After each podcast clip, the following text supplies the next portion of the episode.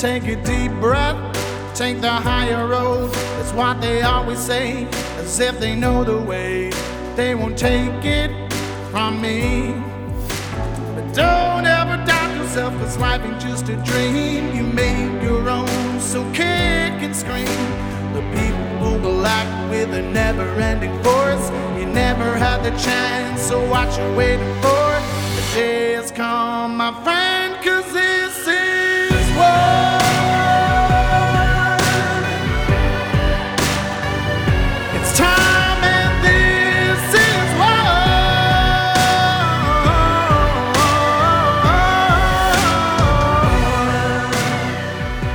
One of the most important things that you can do to ensure that you and your family remain healthy is to stay informed. Because unfortunately, it is very likely your healthcare providers are not. This is the reality that we all face. Don't ever let a physician or nurse belittle you for wanting to be an active participant in your own health. Your health and the health of your children is your responsibility. We are merely here to be guides, not to dictate your care. I want to share with all of our listeners some important information about the dangers of a drug that has been commonly used and recommended by many of us.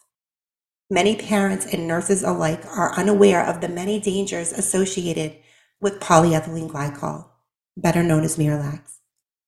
And how many of you knew that PEG is actually one of the ingredients in these novel mRNA jabs? You're listening to Nurses Out Loud on America Out Loud Talk Radio. I'm your host, Nurse Kimberly Overton. Before we get started today, I want to encourage our listeners if you have questions or comments or perhaps you want to share what your own experiences are on the front lines, you can submit those to any of our hosts by visiting americaoutloud.com forward slash nurses out loud. From there, you can select the name of the nurse you'd like to direct it to from our drop down menu. We love to hear from you. We encourage all of you to engage in the battle and find your voice in this fight. But until you are able to do that, we will be that voice for you. Joining me today is Mike Kohler, founder of the group Parents Against Miralax. In 2010, his then four year old son was treated for constipation and placed on over the counter laxative, Miralax. Over the next five years, his doctors would recommend that he remain on the Miralax to treat his constipation. In 2014, his son was diagnosed with temporal lobe epilepsy and started exhibiting pandas like symptoms. His behavior was out of control, and their family was in a dark place, desperate for help.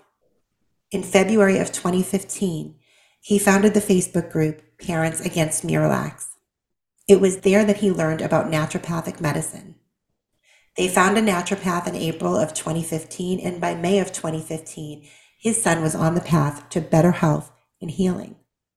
For him, it was all about the microbiome, the eradication of beneficial bacteria the shift of an anaerobic environment to an aerobic environment. His amino acids were in the gutter and his short chain fatty acids were not in balance. Thankfully, today he's now seven years removed from that Miralax and is doing really well. Mike has now made it his mission to warn other parents of the real dangers of polyethylene glycol. Mike, welcome. Thank you so much for being here today. Well, hi, Kimberly. Thank you very much for having me. I really appreciate it. Absolutely. And we actually had you on with us at Nurse Freedom Network. It was back in August, I believe. Um, and you gave a very informative presentation on our weekly webinar. And I think that this was one of the most important topics that we've covered on our webinars. And I, I do try to regularly reshare uh, that to reach more people. So I'm, I'm very glad that you were able to get on with us today and share with our listeners around the globe that they really need to hear this information. Yeah, absolutely. Because especially you know polyethylene glycol, you know throughout the world, it's you know like up in Canada, got up in Canada, it's known as RestoraLAX. Over in Europe, it's known as like Movicol. And um, you know, throughout the world, it just has many different faces, if you will, but it's still the same ingredient. It's still just you know, it's still polyethylene glycol. Yeah. And um, yeah, it's a very dangerous ingredient. And um, and in our group, we see that you know people from our from all over the world are joining our group. Our group now has you know over seventy two thousand members in our Facebook group, Parents Against Miralax and um, and it's growing by you know about two thousand members every month. Wow, Well, you know, I think that one of the things that is most concerning to me um, about the current state of healthcare, which I actually consider it to be a sick care system, really, is that, you know, as I was uh, explaining in the opening there, that your son, um, they never searched for a reason as to why he was suffering from chronic constipation. It seemed that they just kept telling you to give him Miralax to treat the symptoms. Did they ever at any time make an attempt to get to the root cause of these issues? You know, never. And um and and shame on us as parents, you know, because I think that's part of the issue, you know, as as parents, you know, as our as our children are developing and and as they get older, you know, we we get a little busy, right? I mean, you know, especially in our case, it was uh, we were very busy with soccer and karate, and you know, we really didn't have time or take the time to prepare meals at home. You know, so we were chronically in drive-throughs or sitting down at restaurants, and you know, and really engaged in that, you know, that sad standard American diet, and um, and and there's no doubt that that played a role in his constipation. But even before then, you have to wonder, like, what role do like the the the jabs, you know, you know, the childhood vaccines, you know, what role do they have in in altering the microbiome or or even the individual personally and maybe leading up to that constipation? Because we're seeing we're seeing children of all ages, you know, from infancy to toddlers to you know as they as they go through all their stages of life you know dealing with constipation you know the introduction to solids so does does glyphosate play a role um, you know, so there's a lot of questions out there. There's more questions than answers. But yeah, as these children are going throughout their stages of life, these doctors are so quick. You know, they they just pull out that script, you know, that script pad, and they just say, "Hey, take Miralax literally forever." And and that's what's so shameful when I when I when I see parents in our group and they're like, "Yeah, you know, the the medical community they want they want my child on Miralax for a couple months to a couple years to and even the word is the word is forever. It's you know there there's no answers. And and even think about miralax you know and, and how it disrupts the microbiome. And there's a lot of studies out there. You know the question that i ask parents often in our group you know would you give your child antibiotics for an extended period of time you know because there's a lot of data out there today on antibiotics and how they disrupt the microbiome well now the data is coming out on miralax and polyethylene glycol and how that disrupts the microbiome so that same question can be asked you know if you wouldn't give your child antibiotics for forever, why would you give them Miralax for an extended period of time, if at all? Right. And you know, something that I think that is very noteworthy is that Miralax is actually not approved for use in children. Yet it is regularly recommended by pediatricians and other physicians, despite the fact I believe the label says not to be used under uh, 17. Is that correct? Yep. Yeah, you're absolutely right. And that's the that's probably the first thing we should cover is that, you know, the label clearly indicates that it shouldn't be used longer than a week, and it clearly should not be used in patients under the age of 17. And like in our at the time, you know, four year old son, you know, he was on it. He was on it for almost five years. And I think back to that, and I'm like, wow, what I didn't know as a parent that I just trusted the medical community, and I think that's the issue. You know, that really, you know, we believe in the in the medical community until we have you know a situation where a loved a loved one is in some some kind of trouble and uh, and trust me our son was uh he definitely was in some kind of trouble when he was about uh it was right around the age of eight when he was diagnosed with epilepsy and then uh, uh you know shortly thereafter started to, to exhibit some some health issues that really resembled that of pandas you know he was never diagnosed with pandas but his his behavior was was literally out of control and uh, up until about the age of eight, he was a very typical um, eight year old. You know, he, he was doing well in school, you know, kindergarten through second grade, he was doing great. But then, uh, you know, at the end of second grade is like when the wheels started to fall off the bus. And uh, especially in third grade, it was uh, third grade was a tough year for our family. That was, that was uh, 2014 to 2015. That was, uh, that was tough. And let's talk a little bit about PANDAS because, you know, PANDAS, uh, for those who don't know, that's an acronym for uh, pediatric autoimmune neuropsychiatric disorders associated with streptococcus. Um, and I want to talk a little bit about that because um, that is actually something that many parents and even many medical professionals are really not all that familiar with. Um, so can you give just a brief synopsis for our listeners, like what what are the types of symptoms you would expect to see with this type of syndrome, and what would be the best course of action if parents suspect that their child may be affected by that? Sure. Yeah, because um, you know what we suspect happened, and you know, keep it in mind, I'm just a parent, but I've really I've spent a lot of time over the last several years, you know, reading some papers and studying this. So, you know, the, the microbiome is very sensitive, and what the polyethylene glycol does is it, it really eradicates the bacteria, and somehow, some way, the not so good or the the pathogenic bacteria is allowed to repopulate a lot quicker than the beneficial bacteria. So what, what's happening in the in the microbiome is is it's becoming it's becoming an aerobic environment and the microbiome does not like oxygen. And so now you have these these bacteria strains that are not so beneficial. And like you like you mentioned there you know strep is is one of them that really overpopulates and eventually your your child is overrun with it. And and so like our son he started to exhibit some very some very bizarre behavior. Like he was at his worst he was suicidal. And um but you know even prior to that you know he would um in third grade you know he was he was uh, punching kids. He was pushing kids out of line. He, he was a very troubled young man. And it was it was a very dark moment for our family because you know then all of a sudden he, in third grade he becomes part of the problem solving team at the school. So we're having monthly meetings with uh, you know the teacher you know the counselor the psychi- or the psychologist and uh, and of course us you know parents and the principal. And it was just it was ongoing all the way through third grade because our son was just so overrun with this bacteria and he was he was just he was very naughty you know to be honest. I mean his behavior like even at soccer practice i was coaching his soccer team. You know i saw the rate his face just got beet red. And um and he he went to like he pulled back like he was gonna he was gonna punch this kid. And we didn't see anything like this you know kindergarten first second grade nothing like this was going on. He was a very typical boy happy go lucky you know just he was a very good child. And then in third grade, at the age of eight, he was demonized. And it was, uh, you know, as I often say, he was he was in a dark place. And I, and me and my wife, we didn't have answers. And you know, now we're seeing a psychiatrist at the at the University Children's Hospital here in Madison, and um, and she didn't have any answers. Of course, she wanted to, you know, get medicine, and we're like, medicine's not the solution here. But you know what we found out. So when we found that naturopath in April of 2015 we found out he didn't have any lactobacillus in his guts, and that's the beneficial bacteria. And sure enough, he was overrun with, you know, strep and staph, and you know, he had all kinds of pathogenic bacteria in his microbiome. And this was a simple test; it was just a stool analysis that we did. And, um, and we also saw that his short chain fatty acids were out of balance. His butyrate levels were low, and you know, and I'd like to talk a little bit about butyrate today. And um, but you know, what we did is is our is our naturopath is she she had a protocol. So her protocol included a a quality probiotic, some colostrum, and uh, and uh, some glutathione.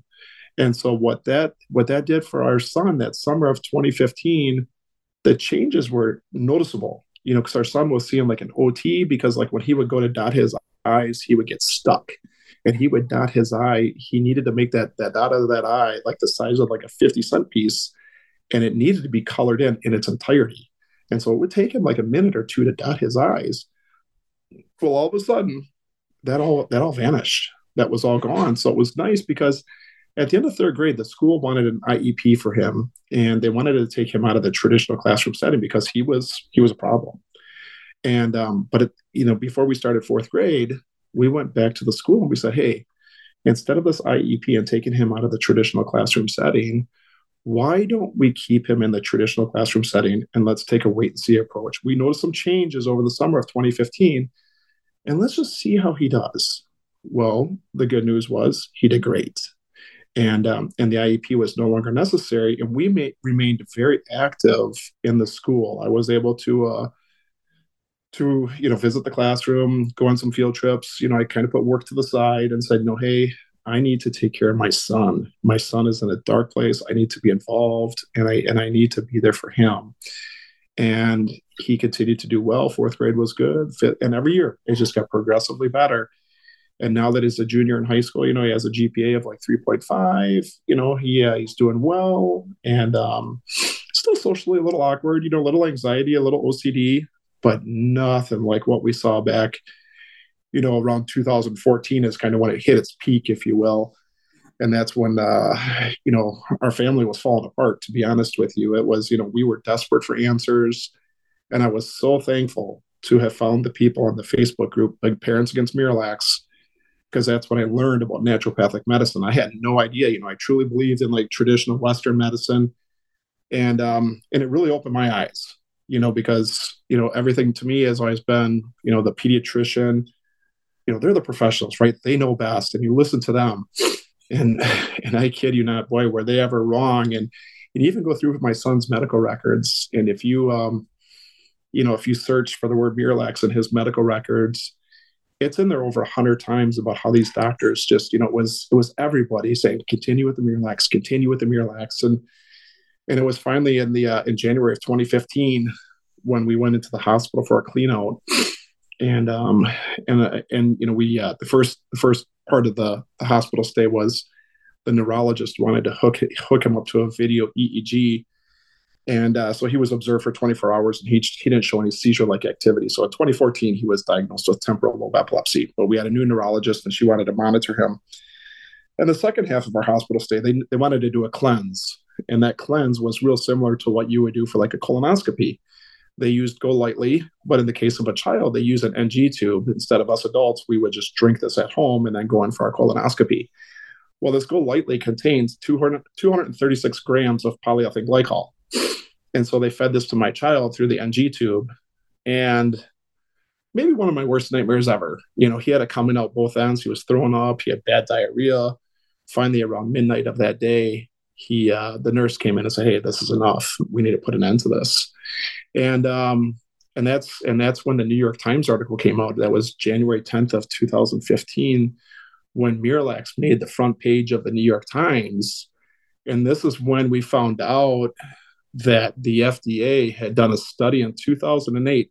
So, mind you, that's a seven year gap that it took for the FDA to disclose that they did it, that they studied Miralax or they, they did some lab work on it. And in all eight lots that the FDA tested back in 2008, they found levels of diethylene glycol and ethylene glycol. Now, many people will tell you that polyethylene glycol does not contain antifreeze. It's it's different, right? You see that all over the web. Polyethylene glycol is not antifreeze. Well, guess what? Polyethylene glycol does contain ethylene glycol, and while it might not be at toxic levels, it's present. And what the FDA continues to talk about that they're going to do in 2018, they they had another drug come to the market that contains polyethylene glycol. It's another colonoscopy prep called Plenvu. And so what the FDA said that they're going to do is they're going to they're going to study this because they don't know how the polyethylene glycol breaks down once it gets into our microbiome. So what happens to these impurities such as ethylene glycol and diethylene glycol? Do once they interact with bacteria, do they do these levels do they elevate to become maybe toxic levels? And the the question there is nobody knows. We, we you know what what happens? We just don't know. The FDA doesn't even know. And so there's a lot more questions than there are answers on how toxic is polyethylene glycol. Exactly. And with um, now, your child um, had received all of his childhood vaccines. Is that correct? Yeah, up until about the age of ten, um, he was he was fully vaccinated. Um, but once we realized, you know, where we were at and where we were going, we halted the the vaccines. And um, right around the age of ten is when our pediatrician wanted to start the HPV vaccine. And that was a very tough discussion with our pediatrician. We said, thank you, but no thank you. And then, of course, then it was time for, I, may, I think, maybe another dose of MMR and maybe DTaP. And, and we're like, no, he's not, he's not ready for that stuff yet. And uh, so we we did halt them after after we discovered like the issues with the PEG and in the Miralax. So we uh so he's not been vaccinated since. He's not uh our family is not vaccinated against COVID. And um and ironically enough, it's it's interesting that you mentioned mentioned the vaccines because last summer he applied for his first job, and I gave him a lot of credit. Know, I watched him go down the hill to a it's a it's a large tourist area here in the in the Madison area, and um, it's a national landmark actually. And um, he went down, he did the interview, and they offered him a job, and then and then they asked him for his vaccination status, and um, and it was rather rather comical because you know then at that point I had to get involved. You know, I wanted to let him resolve all issues. It's his job. It's you know it's him developing into a young man. And so I reached out to the lady in the human resource department and uh, I had a conversation with her, and she told me, you know, hey, we're a small employer. You know, we can we can do what we want. And I'm like, you know what? Here in the state of Wisconsin, we still have medical and religious exemptions available which one would you like for me to get for him? I'm more than happy to get either one of them. And um, and she's like, nope, he's he's not he's not vaccinated. We're not going to employ him. And I'm like, well, you're discriminating. And so I, I contacted the Department of Equal Rights, and just to make sure I was on the same page with with the law and whatnot. And of course, I was in line with it. And he, they told me that they needed to provide like I think they called it some sort of like arrangement to to suit his needs, if you will, and that they needed to they needed to remain consistent with the job opportunity that they could not discriminate against him because he's not vaccinated. So I called her back and I had that conversation with him. And um, and then the email we got back from her, you know, they they did reoffer the job to him. And um, but the the reasonable accommodations that they came up with were not reasonable at all. And and I really wanted to fight that. Um, but because it's his first job opportunity, and um, because it's a local business and uh, and we have to live here for a while, we um, and my wife works for the school district, and she didn't really want to take on that fight. And so I finally said, all right, enough is enough. And we just decided he was not going to work for that company. Yeah, sometimes we just have to, you know, we have to pick our battles for sure. Um, but, you know, especially where he had had clearly a reaction to PEG, um, he would likely be um, eligible or should be eligible for a medical exemption since he's had such a severe reaction to PEG in the past. Um, for them to even consider vaccinating him against COVID that contains PEG, um, to me is just unbelievable. But I know that people who have documented allergies to polyethylene glycol um, have been denied medical exemption which to me is just it's very it's really very telling about what is going on in the larger agenda. But I think that with like you, you said your your son was vaccinated. Like my son was vaccinated, had all of his childhood vaccines as well, because we always did just implicitly trust the the doctors, the white coat, the healthcare system. This is just the way that it is. It's like we didn't question it very um, very much. But when I see things coming out like uh, pandas, now clearly that is contributed to the um, eradication of the bacteria, uh, the good bacteria, but how much of it could possibly and potentially be also related to the childhood vaccines that are causing these autoimmune conditions? Because so many children out there have these types of behavioral issues and they just, you know, write it off as just being, um, you know, um, mental illness or um, just bad behavior. They don't ever look deeper to see if there is something physiological going on within the body. And I am now, Mike, at the point where I believe that we are all vaccine injured on some level. I have multiple autoimmune conditions and I start to put things together. And I believe that it is a, a direct result from vaccines that I've received, um, both in my childhood and also in my early adult years, getting into the, the medical field, you have to have that series of Hep B. Um, I, I did got in med- the medical field about I was 19 years old. By the time I was 20, I was diagnosed with my first autoimmune condition, and I had that three uh, series Hep B.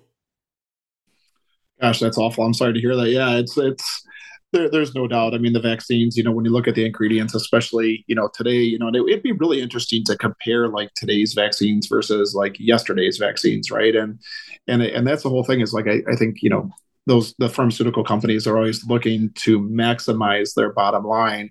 And I think the ingredients that they're using are just they're getting worse and worse and worse because they're getting cheaper and cheaper and cheaper. And and um and it's and it's just interesting, you know, because like one chemical that I kind of keep a, a, close eye on is Triton X 100, and that appears to be in a lot of the vaccines.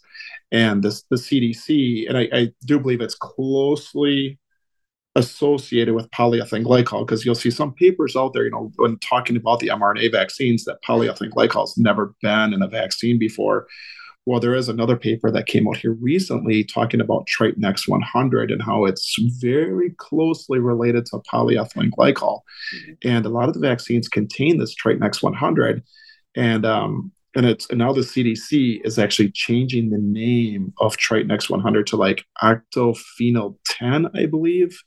And uh, but it's on the CDC's website, and it's and it's just you know why do you have to change the name? Why do you have to play these games? You know, to kind of like you know, because I don't think the, you know, most of us lay people, you know, unless you really follow Triton X 100, you know, you're not going to know that Octophenol 10 is Triton X 100 unless you, have been following it. And um, yeah, it's just, you know, it's it's mind-boggling, and that's even the case with polyethylene glycol. You know, because when we tell people all the time in our in our Miralax group to read your labels, you know, avoid PEG if you can avoid PEG.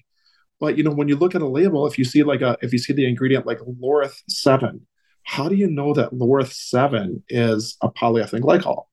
And, and you know, and that's what I tell people. You know, anything that ends with eth, you know, that ith and has a number after it, like Laureth seven, you know, do your homework on it. You know, and maybe come back to us and ask us, and and we can do some research with you and help you and guide you. And like, hey, that's a toxic chemical. That's an ethoxylated chemical that is not going to be healthy for you. But you know, and that's and that's exactly what polyethylene glycol is. You know, it's all ethoxylated, and which means it's bound with ethylene oxide, and uh, and it contains many many impurities. You know, when I look at an M- MSDS sheet of uh, from Spectrum Chemical, you know, you're going to see things on the like 1,4-dioxane. You know, and if you look at 1,4-dioxane, state of New York and the state of New Jersey are starting to cut back on what these chem- what these products can have in them for 1,4-dioxane. 1,4-dioxane is not found on a label because it's an impurity.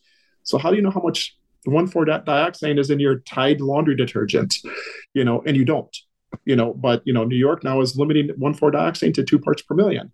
But these are all byproducts of polyethylene glycol and other ethoxylated ingredients that we're all exposed to because all made from petroleum.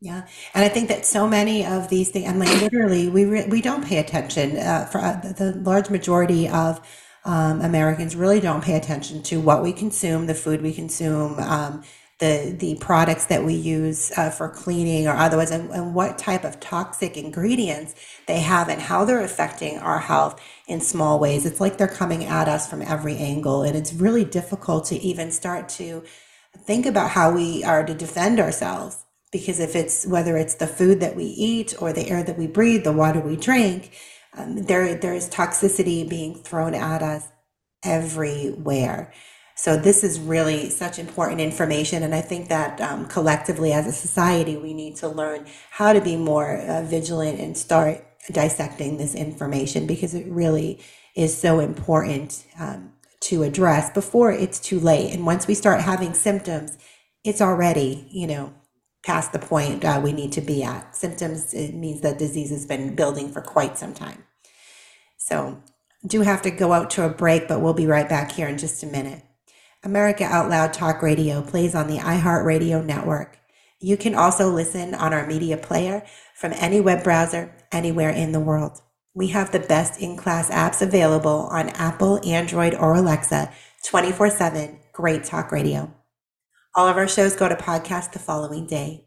You can hear them on apps such as Spotify, Stitcher, Pandora, iHeart Podcast, and many more. Be sure to subscribe and rate the show on Apple Podcasts. I'll catch you on the other side of this break. Stay with us. It's time and this is Trouble getting to sleep and staying asleep is infuriating. Your mind races, you toss and turn, and the harder you try, the harder it is to drift off. And today's fast paced digital age makes it tougher. You're not alone. Poor sleep affects over 70% of us. The CDC even labeled insufficient sleep a public health epidemic.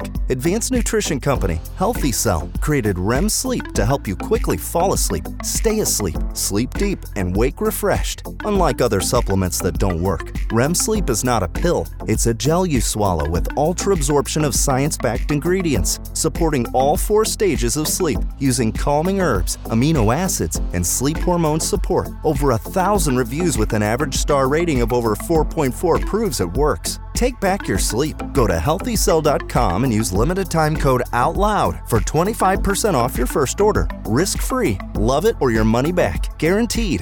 Healthycell.com code OUTLOUD. Healthycell.com code OUTLOUD.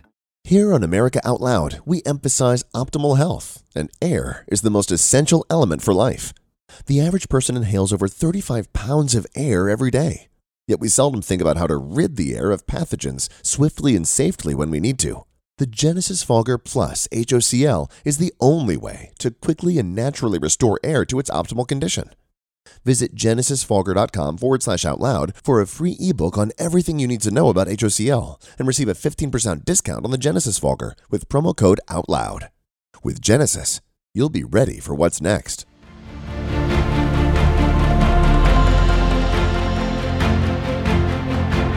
AmericaOutloud.com.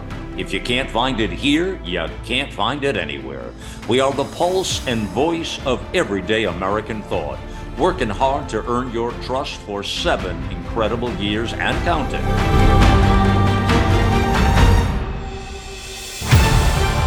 America Out Loud Talk Radio. the Liberty and justice for all.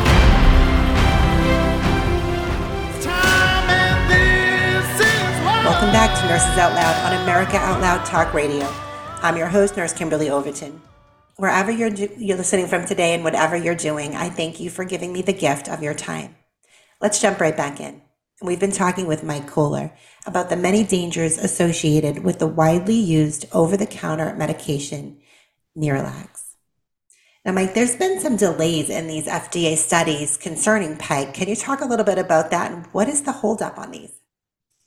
Yeah, you know, that's a good question. Um, you know, the FDA told us that they're having some issue de- developing the assays, you know, and if we go back and we look to when the money was first awarded, you know, so the FDA, they responded to a citizen's petition that was filed by the Empire State Consumer Project out of Rochester, New York. And, and Carol Chittenden, the director of the nonprofit, she's been really diligent in these efforts. You know, she's really been kind of keeping track of what's going on with the FDA and responding to these delays. So the response from the FDA to the citizens petition came in 2014, and they awarded $325,000 to Children's Hospital of Philadelphia.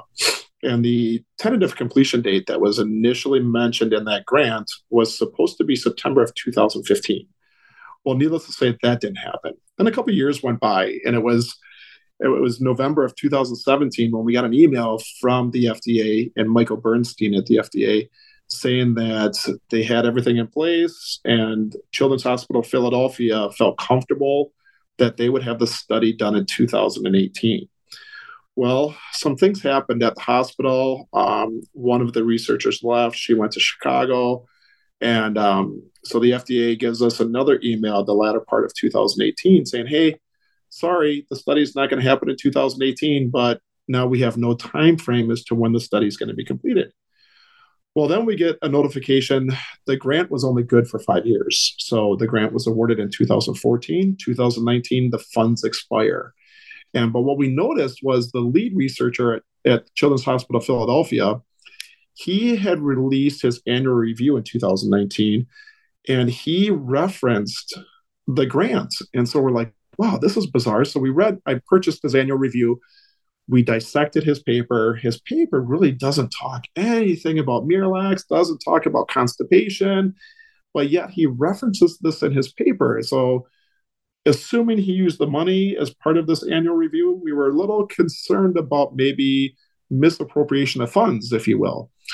So at that time, I reached out to the hospital and I asked for the the director of of compliance, if you will, and I, I reached out to um, Matthews his first name. I'm drawing a blank on his last name. But anyway, I reached out to Matthew, and he's the vice president of compliance at Children's Hospital of Philadelphia. At that time, he told us, hey, you know, things are moving along. And, and as long as we don't have any issues related to COVID, maybe we can get the study done next year. And I believe that was 2020 that we were talking. And um, and so I believe he was referencing the study should be done by 2021. So the delays continue and they continue, and then the FDA gives some more money to complete the study. And so now this now the funding is up to over six hundred thousand dollars to complete the study. Well, if you look at clinicaltrials.gov and the polyethylene glycol safety in children study, now they have a tentative completion date of June of 2024. So that's going to be 10 years. Let's say the study gets done in June of 2024. That's 10 years after the grant was issued in 2014. To me, that is wrong because, as we talked just a short bit ago, this drug is being used widely off label to treat pediatric constipation.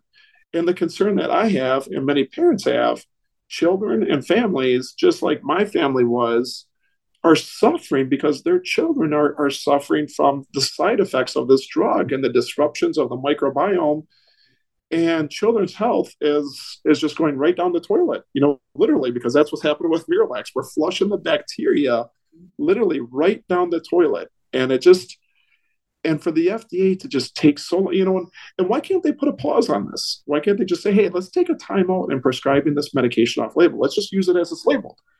You know, and even you know, even when I look back through the drug applications, when I look at the drug application to bring Miralax over the counter in 2006, FDA doctor Karen Feibus, she did a review, and in reading her review, she talks about a theoretical concern over long term and chronic use because she mentions a, de- a decrease in short chain fatty acids.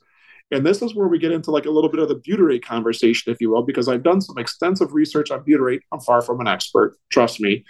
But when you look at butyrate, you know, and how the bacteria in our gut ferments with the fiber that we consume to create butyrate, you know, there are a lot of papers out there about the significance of butyrate in our overall health you know, there's one paper that I've read where the researcher talks about butyrate maybe being the bread and butter of the microbiome and brain connection. You know, so it's it's it's just really a shame that we just can't take a timeout from this off-label use of Miralax. And now instead of a timeout, you know, when you look at some of the hospitals' websites, I, I watch the Children's Hospital Philadelphia website religiously and I watch a couple other ones: Seattle Children's, uh, Children's Hospital of Orange County. You know, they all have like their Miralax, uh, you know, their prescribing guidelines right on their website. And the thing that really concerns me is that this medical community they have no dialogue with one another because, like, at the Children's Hospital of Philadelphia, when they're doing a bowel cleanse, for a child over 110 pounds, they're going to use an entire bottle of Miralax. You know, they're going to mm-hmm. use, you know, 14 capfuls, 15 capfuls, whatever the math is, 144 grams. They're going to use an entire bottle of Miralax and Gatorade. And then you look at Seattle Children's Hospital at their website, they're going to use a couple capfuls.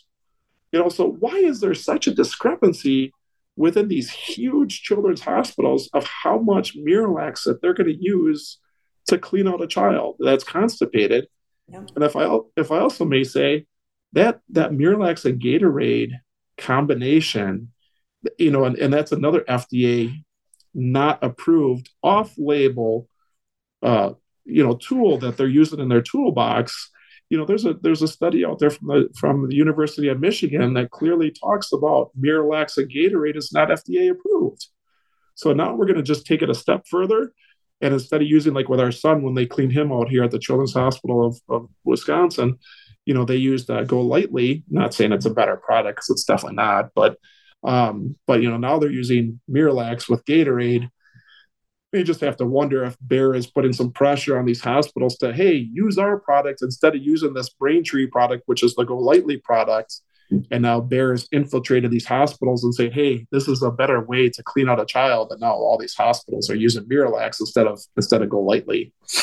But isn't it interesting when we talk about off-label use, how they don't seem to have any problem using this Miralax off-label? But if we re- we remember back to um, you know 2020 when ivermectin was suggested the, the off-label use of this medication it was like oh absolutely not. That's off-label. It's not indicated for that. And, and they, they made this big thing about how they could not use this. And, and ivermectin is a safe and effective drug that has been safely used in humans by the way for for more than three decades right but they made such a big deal about how they could not use it to treat covid because it was off label but here we are using this medication off label with no question, no concern. And these are medications that have not been appropriately studied. So, yeah, no, it's a that's a valid point, you know, and it's and it's so it's so frustrating because like even going back to when they did the cleanse on our son in, in 2015 in january of 2015 you know so when we were released from the hospital the next day you know our son you know now mind you our eeg reading was was negative. You know that was the first part of our hospital stay right? So after we did the cleanse, you know, and and they can they had to convince us, you know, because me and my wife are like, hey, we don't want any Miralax like products used because this is when we're starting to sense like Miralax is causing his seizures.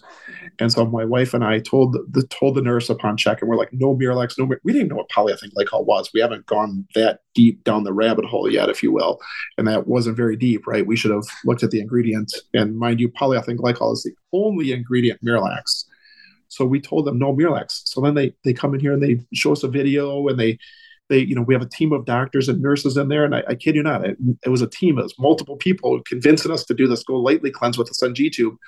So after discharge, my son he had 22 seizures over the following nine days and and it was awful and that's when my wife and i looked at one another we're like we need to do better you know what can we do better? And that's you know that's you know the internet's a great thing right? But it's also kind of dangerous. Mm-hmm. and so that's when we finally you know started doing some research on our own and said you know what? Forget the white coats forget the professionals because they're not very smart well, they're not and, like, and you know what the problem is, is that they're not doing the research. You would assume that these doctors, these physicians, these scientists, that they're all doing their due diligence and researching these things. And I can promise you, after 26 years of working in healthcare, they do not do their own research. They just take whatever's handed down to them from the FDA, from the CDC, from the AMA, and they run with it. And it is absolutely disgusting. Yeah, it is because it was, you know, that was it, it, was painful to watch our son struggle, you know, and and especially, you know, his one, you know, because at the time many of his seizures included vomiting, you know, he, and um and so they they tried to like diagnose with him with abdominal epilepsy, but if you look at abdominal epilepsy, it's it's really quite rare, and um, you know, and, and so it really was him just having a reaction to these toxicities, and because his his microbiome was compromised now we, we assume his blood brain barrier became compromised as well. And that's what was triggering the seizures because, you know, we need the beneficial bacteria for our short chain fatty acids. And if you look at the significance of butyrate, and its HDAC inhibitor properties, it really is like, it really does help control the inflammation and it, it keeps the anti inflammatory eh, production of the cytokines in place and the pro-inflammatory cytokines remain where they need to be at and, and reduced. And and it just it's it's just overwhelming that that you know the medical community is just not aware of of the significance of the microbiome. And and that's where parents need to you know I, I tell people all the time in our group i'm like hey test the microbiome and just and see where you're at because the test to like have a genova labs or a doctor's data or somebody out there besides these you know, I'm not a huge fan of like Ombre or Viome, you know, because I, I, think they're all using, you know, like cultured stool analysis. You know, let's let's maybe use a little bit advanced technology and whether it's PCR or or or something else. But you know, the cultured stool analysis may not be as accurate. And those at-home test kits, anyway, like like Viome and Ombre, they they're like 150 bucks. Well, for like another hundred dollars, you can have a much more detailed analysis from Genova Labs or from uh, doctor's data and and you can get a much better snapshot of where your microbiome is at. And and it's you know if you're gonna spend 150 bucks, what's what's another hundred dollars? And when so you made that connection, was it the naturopath that actually made the connection to the Miralax, or did you come to that on your own? Well, it was something that my wife, you know, I got to give my wife all the credit. Actually, I mean, she's the one that's, you know, she's administering the Miralax because he's still having, you know, he's having constipation issues, right? And so and bless her heart, she never felt really comfortable like giving the Miralax. So thankfully, she was only giving him like a small dose of the Miralax, still Miralax, still PEG, but you know, so his his stools were remaining regular. But it was ironic and sad in that you know she would administer the Miralax and he would have a seizure or a round of seizures, and and and again, even at that age, he was many times it, it included vomiting, and that's how we would know that he was having a seizure because with like temporal lobe epilepsy it's not like a grand mal seizure. You know, it's you might not even know that he's having a seizure unless you're really like looking at him because his it was more about him just kind of checking out for like 20 seconds, maybe 30 seconds, and then he would snap out of it and and he would be okay. And you you really wouldn't know unless he unless he vomited that he had a seizure. And so, you know, for an extended period of time, that was our regular discussion. You know, hey, how was your day today? Did you have any? We refer to them as EPIs, mm-hmm. and you know, did you get through the day okay? And, and stuff like that. And and that was almost it, it was probably every day that we asked him that. And it was, and uh, talk about just like a horrible way to go through your childhood, you know, for for like a year before we realized like, hey, let's we needed to look at the microbiome and we needed to like figure out what was going on and and bless my wife's heart because she she really noticed that. And, and that's when we brought to like our our GI doctor. And of course you know then GI is like well you know if he's having seizures you need to talk to your neurologist. And then the neurologist is like well you got to talk to your GI doctor if it's a stomach issue. And you know, so it's like, can't the two of you, you guys are in the same building, you're in the same hospital, can't you guys talk together? And like for the better of this patient, of this young man, of this eight or nine year old child, let's let's get to the bottom of the issue here. Instead, of you guys saying, "Hey, let's play some ping pong and we're the ball and they have the paddles." And that's that is the sad reality of of how this sick care system operates, unfortunately. And you know, so many of these doctors won't even talk. Do you know that they won't even talk to family members that call, or they won't take. Some of them don't even take Medicare patients because typically Medicare patients come with family members who want information, and there's no way to bill for that, so that they don't accept patients for that reason. I've seen so many things that just absolutely sicken me about this system because it doesn't seem like anybody is interested in in getting to the bottom of anything or you know figuring out what's wrong or actually helping people. It's all about it's like an assembly line and they herd these patients in like cattle. They check their boxes. That's all about maximum reimbursement not about getting anybody well. And then it's just you know wash rinse and repeat every day and this is not something that I, I want to be a part of and why I've been just kind of working so hard to to get something out there that we that can change the face of healthcare. Because this is this is not serving any of us. It doesn't serve the nurses and it certainly doesn't serve our patients. Right. Yeah. And they, and that's exactly it, you know, and that's why, you know, I'm all about bringing, you know, because like when we talk about polyethylene glycol, you know, it's it's an ingredient that you know Miralax is really just the tip of the iceberg, you know, and and that's and the medical professionals would be helpful for them to know that polyethylene glycol, you know, there's in in 2019 there were over 2,000 FDA approved drugs that contained polyethylene glycol. They refer to them as pegylated drugs. But in, in 2021, the FDA issued a warning on two ultrasound contrast agents, uh, Definity and Lumason. And what's really interesting is that the the concern there with Definity and Lumason is is cardiopulmonary issues, you know. And so when we talk about cardiopulmonary issues, you know, well, what's going on with the mRNA jabs? Well, it's cardiopulmonary issues, right? It's myocarditis.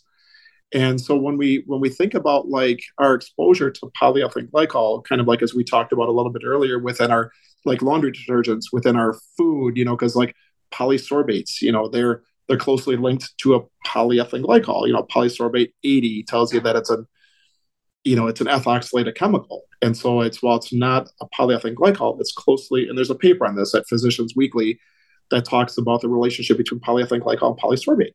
And now polysorbate is in a lot of your vaccines. I don't want to say all of them because that might be not accurate, but it's in a lot of them, along with Triton X100. So we're, we're really exposed to these ethoxylated chemicals and what's happening inside of us is we're developing these anti PEG antibodies.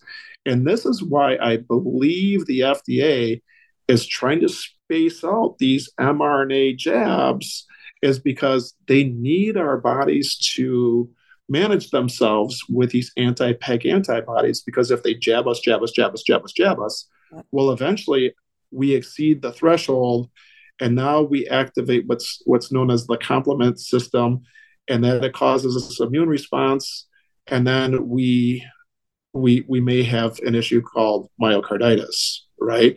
And what's interesting is there's there are papers out there that claim that young men and this is what's really fascinating in, in a weird in a sad kind of way is that young men for some reason have a higher level of, of what activates this complement activation system and which causes this immune response and eventually myocarditis. And it's and i don't know why you know i'm, I'm trying to get a better understanding of that myself you know because again i'm just a layperson so I'm, I'm reading these papers but it, it's really it's really quite interesting that it appears that the vaccines are affecting young men more than anybody else they are. When I first started noticing, I, I was uh, I had left bedside nursing and had started doing telephone triage somewhere in the middle of the vaccine rollout, and I was getting more and more phone calls um, from young, otherwise healthy uh, individuals that were suffering from these cardiac um, issues, sudden onset of like just severe chest pain, and it sounded like they were having heart attacks. And I'm like, what is going on? And it was more. You're right. It was more in the young, um, healthy male usually about between the ages of like 18 to say in their like low to mid 30s I was I seeing more and more of that, and I was like, and I actually started keeping my own data because nobody else was talking about it. So I just started saying, this is off. These trends are uh, concerning and alarming to me. So I started keeping some data on it. But you're absolutely right; it was affecting um, disproportionately younger males. Yeah, and if you look at the uh, at the end of our talk today, I could I'll send you a few links as far as what I've seen, you know, in uh, in some papers, you know, kind of explaining why and how it's affecting the young men, and and it's it's just it's really disturbing that that is the case. Like I, I have a, a family member, he had a, a serious, and it wasn't cardiopulmonary issue, um, but it was it was a serious health complication from from the vaccine, and and and then they finally did note his medical file because even in talking to um, the the hospital here locally, the UW um, Madison Hospital, that that they really you know kind of as you had mentioned, you know the hospitals were not really willing to issue any any sort of medical exemption when it came to the vaccine. You know, but my son in his medical file, it's noted that he has a PEG allergy and that PEG causes the seizures.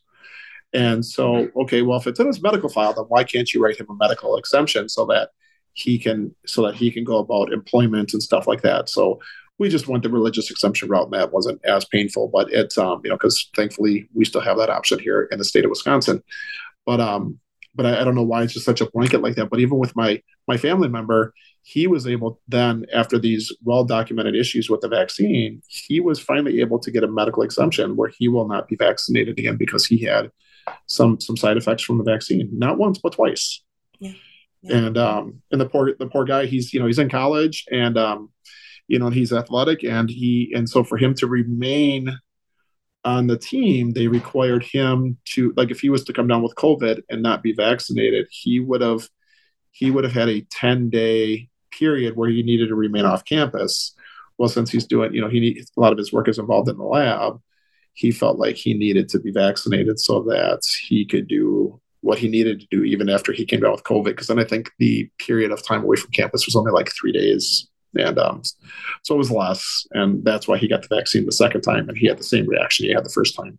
Yeah, the coercion is absolutely, it's so, it's so disturbing to see. And, and like the athlete, and we all saw what happened on Monday Night Football um, mm-hmm. And I hope that because it happened on Monday Night Football, that now we can start talking about it. But even since then, we've already had more. It's like every day I'm seeing two to three um, sudden adult death, cardiac arrest in these young people.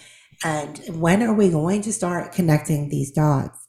Um, it's it's so disturbing. But we've got just just like maybe two to three minutes left, and I want to talk really briefly about you know Miralax does contain just that one ingredient uh, of polyethylene glycol or PEG. But you know let's talk about the mRNA vaccines because that is one of the ingredients in the jab. You know, it's quite possible that's the only one that's even been identified at this point. But um, you had mentioned previously that there has been an FDA study that is being done to look into the concerns of PEG being used in the mRNA vaccines themselves. Has there been any outcome of this so far? You know, that's a great question, you know, because I, I, have been responding with the FDA in regard to polyethylene glycol, because that is a chemical that I've always been concerned with. And it was about two years ago that Dr. Peter Marks, you the director of biologics with the FDA, he did a study with, I believe it was the AMA, and or he did it. I'm sorry, he did a, an interview with the AMA, and where he did talk about. So he did the the, the interview with uh, Dr. Susan Bailey of the AMA in January of 2021, and he does talk extensively about about PEG and it being a concern in the vaccine. And he goes on to talk about how there are ongoing studies, not only in government but also in acad- academia. And so, you know, I've been emailing Dr. Marks, and I, I was pleasantly surprised that he actually responded in September of 2021 and said that the studies were progressing slowly so my my emails have continued, and the FDA has been very responsive. Up until recently, they they have stopped responding. But as far as I know, um, uh, Paul Richards, who works in Dr. Mark's office, he did tell me that there was some work being done in, co- in collaboration with the CDC, and um, and that they would release that data. And so I've I've recently asked Dr. Richards for an update, and he has failed to update me. And um, and so I continue on with those email requests to the FDA to see where we're at with these PEG studies and the mRNA vaccines. And and hopefully at some point we'll get an answer. But you know, it's, it's according to Dr. Marks, those studies have been ongoing for uh, for two plus years now. Yeah, so the uh, so the studies have been ongoing now for two plus years with no answers if PEG is a safety concern or not in the mRNA vaccines. I think if you did your own research, uh, you know, PEG or polyethylene glycol in the mRNA vaccines, there's a lot of data out there, and um, and it, it, clearly appears that polyethylene glycol is an issue in the mRNA vaccines.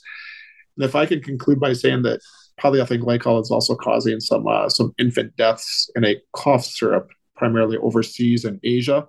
Um, the World Health Organization and the FDA both have uh, just recently, just this week, have released statements regarding the concern of a handful of chemicals, and one of them is polyethylene glycol in this cough syrup that is overseas. But um, and uh, yeah, over 300 children have died overseas, and um, and the FDA and the World Health Organization are now involved. Wow. As always, Mike, incredible information from you, and we are so grateful for you taking the time to share with our listeners. Um, but that is all the time that we have for today, friends. But remember, we are here on the air five days a week, Monday through Friday at 10 a.m. Eastern, with a different nurse host daily. Please be sure to tune in and listen to myself and my amazing sister nurses. As we walk you through all of these hot topics, we will empower you with information and education. We will advocate and we will stand in the gap for you because we are nurses and this is what we do. I'm your host, Nurse Kimberly Overton, and you can find me here every Wednesday morning at 10 a.m. Eastern. Until next time, be safe, be well, and God bless. Be sure to make AmericaOutloud.com your daily stop for all the latest news and happenings. We must all do our part and share the stories, the articles, the podcasts, and videos so we can help secure America's future. Tune in tomorrow at 10 a.m. Eastern as I hand off the baton to Nurse Michelle. We are in a war for the truth. We are putting out a bounty on the real misinformation and exposing the purveyors of propaganda. Join us weekdays with a different nurse host daily. No topic is off limits as we shine our lights and expose the darkness.